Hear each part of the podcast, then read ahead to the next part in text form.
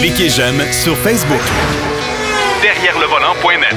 De retour à Jacques DM. Dernier bloc de l'émission et aujourd'hui, on va parler de deux véhicules. Et mon Dieu, euh, j'ai parlé avec Marc Bouchard hors d'onde. Euh, bon, euh, crochez-vous avec après votre truc avec de la broche parce que vous allez voir, on a des opinions. Ben, on a la même opinion, mais vous allez probablement en faire le saut. Salut, mon cher Marc. Salut, Jacques. Oui, effectivement, ça ne sera pas nécessairement le plus grand enthousiasme. OK. Bon, avant de passer au Kia Celtos, euh, puis ça, tu m'as réconforté un peu, là, parce que je t'expliquerai pourquoi tantôt, pour le bénéfice de nos euh, auditeurs. Mais d'entrée de jeu, une grande berline, grand luxe, le, haut de gamme chez Toyota, la Toyota Avalon, ça a été comment? Oh, il y a un long silence, là. J'aime pas ça, moi. Est-ce qu'on peut dire ça dans une chronique ennuyante? ah, ben oui. oui, tout à fait, tout à fait. Écoute, sérieusement, c'est une grande déception. C'est vraiment, vraiment une grande déception euh, parce que Toyota, cette année, a décidé de garder le moteur V6 de 300 quelques chevaux strictement pour la version à traction, la XSE à traction. Donc, il n'y a pas de rouage intégral. Moi, j'avais la version à rouage intégral, la limitée, et ça vient avec un somptueux moteur 4 cylindres 2.5 litres de 202 chevaux. Aïe, aïe, aïe, c'est pas beaucoup pour traîner cette grosse boîte-là, là? Non, monsieur. 184 livres-pieds de couple. Ouh. Ce qui n'est pas beaucoup non plus. Et ça vient avec une boîte automatique qui est l'expression même d'inefficace. OK. Ça va bien. écoute, sincèrement, là, c'est même pas une joke, là, ça, ça change tellement de rapport lentement et de façon pas du tout étagée que j'étais persuadé que c'était une CVT. Ouais, là, ça va pas très bien, là. Ça va pas très bien. honnêtement, puis je, donne toujours l'exemple de mon beau-frère, tu sais, ça a l'air un peu niaiseux, mais je, mon beau-frère ne connaît rien dans les voitures, ben, il me donne un coup de main occasionnellement à déplacer les autos, et il est débarqué de la voiture en me donnant la clé et en disant Ouais, c'est décevant, hein? J'ai fait euh, OK. On part de loin. Et c'est dommage, OK? Parce qu'on va dire toutes les choses L'Avalon, elle est vraiment beaucoup plus belle qu'elle ne l'était. On a fait un design qui est fort intéressant à l'extérieur. Bien sûr, il faut aimer la grosse grille en avant. Là. Ça, c'est la nouvelle tendance japonaise. Mais je trouve que ça lui va bien. Les phares qui sont euh, profilés, le capot qui s'allonge, la ligne de toit derrière qui, malgré les dimensions de la voiture, on parle quand même d'une auto qui fait presque 5 mètres de longueur. Là. Euh, elle est quand même plutôt aérodynamique et c'est plutôt joli. Quand on embarque à l'intérieur, évidemment, tu le dis, c'est le haut de gamme de la famille Toyota. Donc, on arrive dans un véhicule qui est bien fait, bien assemblé, qui a des matériaux tout à fait raisonnables et qui a même un système, un système multimédia avec un grand écran intégré dans la console centrale. Et c'est probablement le mieux réussi de Toyota de ce point de vue-là.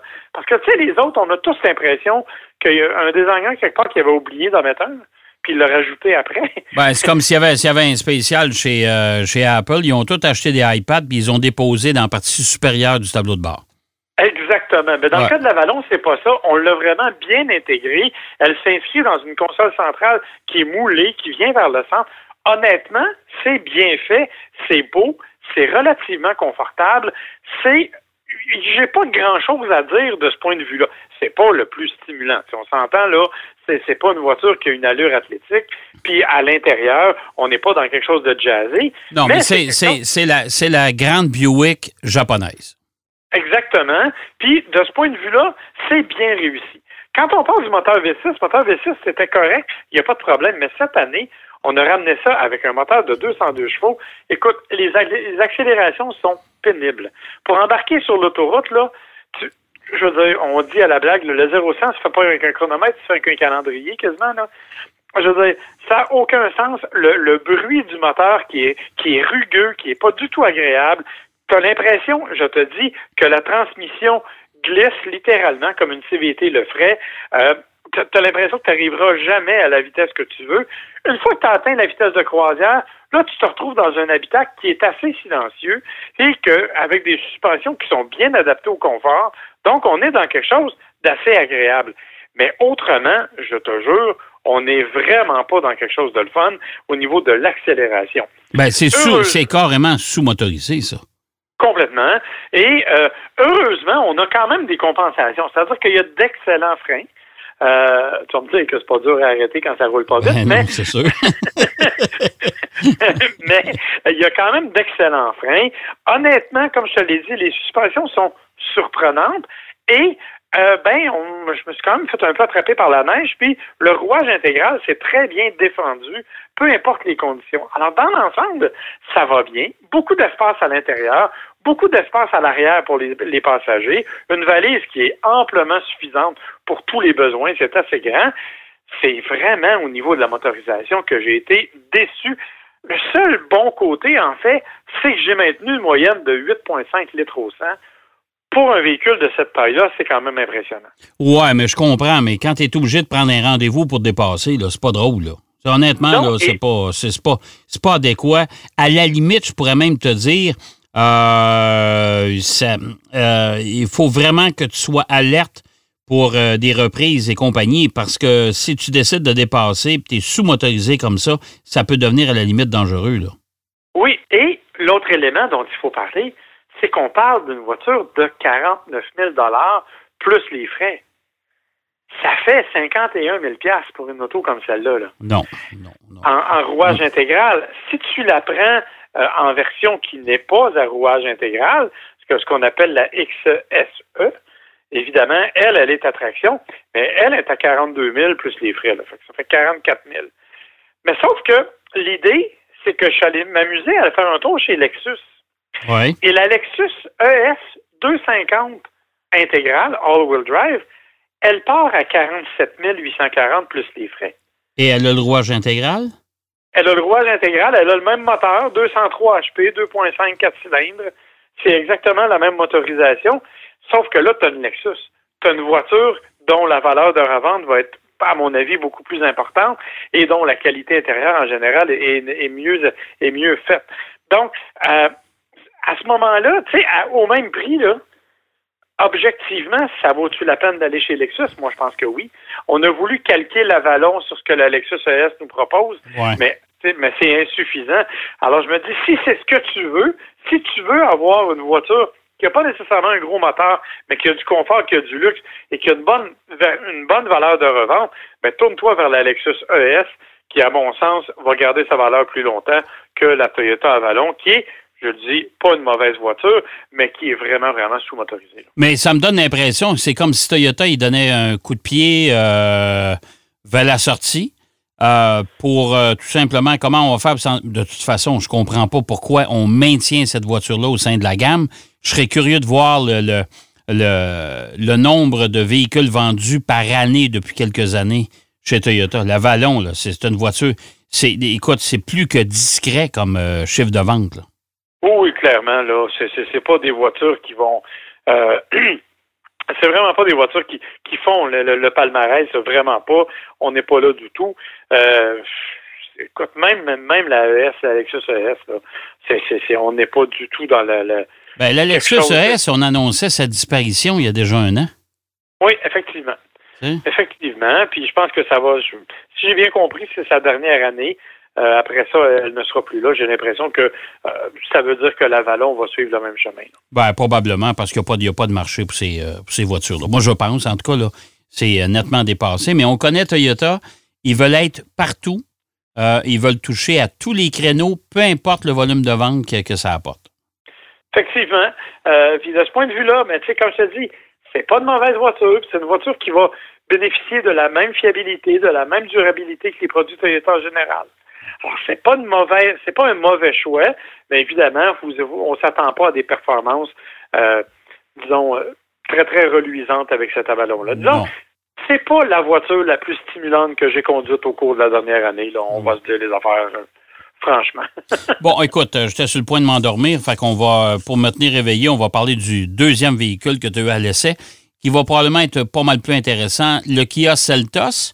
La première question que j'ai le goût de te poser, est-ce que c'est la version venue de chez Kia ou ça s'approche plus du Kona? C'est plus le Kona. OK. C'est, c'est pas le venu. Le venu, c'est le petit sous-compact donc, on n'est pas là. On est vraiment plus dans le Kona et même, il est un peu plus grand que le Kona.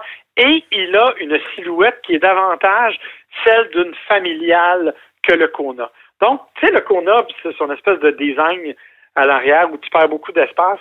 Dans le cas du Celta, tu pas ça. C'est vraiment comme fait comme une familiale, comme, comme un bon vieux VUS devrait l'être, là. Pleine grandeur jusqu'en arrière. Euh, il est plus haut sur patte aussi que le Kona. Donc, ça lui donne un avantage en termes, je dirais, de capacité, euh, j'aime pas dire hors route, là, mais euh, tu sais, par exemple, dans des routes de chalet, il va être plus à l'aise que le Kona ne pourrait l'être, par exemple. OK. ça, ça veut dire que c'est plus c'est plus réussi que. Je trouve ça un peu particulier parce que là, on voit que Kia et Hyundai ont tendance à se démarquer un peu plus. Oui, effectivement. Et le Celtos, à mon avis, c'est un des bons coups de Kia cette année. Euh, quand on l'a lancé dans un salon, je ne me rappelle plus lequel euh, de, mémoire, c'était Los Angeles, mais je peux me tromper, et ils nous avaient présenté le Celtos avec un prototype Celtos équipé pour leur route on a bien ri, on a dit, écoute, oui, on connaissait le Kona, fait qu'on on se disait ça n'a pas de bon sens. Mais finalement, il est surprenant. Il arrive avec le rouage intégral, bien entendu, euh, pas dans toutes les versions, mais il est disponible avec le rouage intégral. Il est disponible avec deux motorisations, les mêmes que le Kona a fait. Donc, le moteur 1.6 turbo sur la version SX, qui est la, la plus haute gamme, que j'ai essayé un peu plus tôt dans l'année. Et là, moi, j'ai essayé la version EX, euh, traction intégrale, 4 cylindres 2 litres de 146 chevaux avec une CVT qui répond super bien. Honnêtement, j'ai rien à redire sur cette transmission-là. C'était vraiment très efficace. Et le petit véhicule, ben, il est plus un petit VUS il est vraiment dans ce format-là. Euh, tu sais, chez Kia, on nous a présenté le, la Niro, par exemple, qui est un peu plus papère. Là. Mais là, dans ce cas-ci, on parle vraiment d'un véhicule qui est un peu plus VUS, qui est un peu plus agréable, qui est bien fait à l'intérieur aussi, euh, qui a vraiment une belle qualité, euh, je te dirais, au niveau de l'assemblage, au niveau de la façon dont c'est fait. on arrive avec vraiment des éléments euh, tu sais, chez, chez Kia, on mise de plus en plus sur les, accessoires nombreux. Ben, on a ça aussi. On a, oui, on a l'écran qui est en haut de la console centrale, là, comme tout le monde le fait, mais c'est un système qui est assez ergonomique, qui est assez facile à utiliser. Euh, honnêtement, j'ai pas trouvé de grands défauts à ce véhicule-là, euh, malgré sa taille. Et ce qui est intéressant, c'est qu'il n'est pas si dispendieux, parce que dans la version EX Premium, qui est la version que moi j'avais, donc qui est la, plus élevée du moteur 4 cylindres, si tu veux, c'est 30 000 mais tu peux l'avoir à partir de 25 000 en rouage intégral. OK, ah, ça c'est bon. C'est bon. Si tu veux l'avoir juste en traction, c'est possible aussi. Là. Euh, mais là, à ce moment-là, tu pars à 23 000 tu sais, on, on, est vraiment dans un monde un peu différent et c'est un petit véhicule qui, honnêtement, fait tout à fait le travail et que moi, je trouve plus charmant comme look, parce qu'on a moins cherché à créer un style moderne, contemporain, là, euh, euh, et réinventer la roue. On a vraiment utilisé un, principe que tout le monde connaît, principe du gros station, monté sur des grosses roues. Ça fait un VUS, même s'il n'est pas de, très grand format, il est quand même très agréable. Et honnêtement, euh, il est quand même pas si négligeable. on parle quand même d'un coffre de 752 litres. Oui. Euh, pour un véhicule de cette taille-là, c'est beaucoup. C'est beaucoup. Oui, exactement. Tu sais, c'est pas vraiment petit. Euh, évidemment, c'est un 5 passagers. C'est sûr que ton cinquième passager assis dans le milieu en arrière, là, ça se peut qu'il soit moins confortable si tu l'amènes à Rimouski. Tu sais. Mais euh, c'est encore une place occasionnelle. Mais honnêtement, ça fait tout à fait le travail. Et consommation de carburant qui est, ma foi, assez raisonnable aussi. Euh, tu vois, j'ai fait à peu près 8.1 euh, avec le, véhicule que j'avais euh, en mode combiné. Euh, c'est sûr que j'ai fait plus d'autoroutes que j'ai fait de ville, cependant, mais n'empêche que c'est quand même un véhicule, ma foi, qui est très, très réussi. Honnêtement, chez Kia, cette année, je te dirais que le Celta, c'est un véhicule qui va mériter beaucoup de considération et qui, jusqu'à date, semble connaître un bon succès aussi au niveau des ventes. Bien, il semble de toute façon que même au chapitre du design, euh, chez Kia, on a, on, a une, faveur populaire qui est un peu plus élevée que chez Hyundai, parce qu'on fait toujours le comparatif. Le Telluride, d'ailleurs, a remporté une quantité de prix en avant de, du, de son équivalent chez Hyundai. Alors, tu sais, tu vois là, que c'est. puis moi, c'est drôle, le Celtos me fait penser à un Telluride au lavage. Là. Oui, un peu. Mais, mais avec euh, y a le, la partie avant est un petit peu différente, c'est-à-dire que les phares sont un peu différents du oh côté Ride, mais t'as pas tort. Mais évidemment, c'est toujours la fameuse la fameuse grille de calandre en nez de tigre. Bon, je n'ai jamais vu ni le nez ni le tigre, mais euh, c'est toujours le, même, le même style de calandre que l'on répète euh, chez tous les modèles qu'il y a. Et honnêtement, c'est assez réussi. Et j'ai beaucoup aimé on a apporté une attention particulière aux roues aussi. Si tu regardes les différents modèles, elles ont ils ont des roues vraiment faciles à reconnaître et qui lui donnent un style. Donc, c'est une voiture qui a de la gueule, je trouve, pour un petit VUS, qui n'est pas très dispendieux et elle va très, très bien. Honnêtement, je te dis, c'est pour moi, c'est une belle réussite, le. Bon, ben écoute, ça, c'est une bonne nouvelle.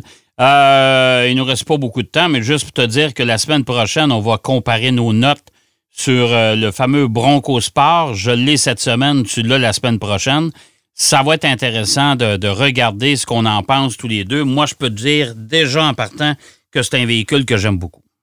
Ben, écoute, j'ai très, très hâte de mettre la main au volant euh, dès, la semaine prochaine. Donc, évidemment, on pourra s'en reparler. Et la semaine prochaine, moi, je vais te parler d'un autre essai que je m'en vais faire vendredi.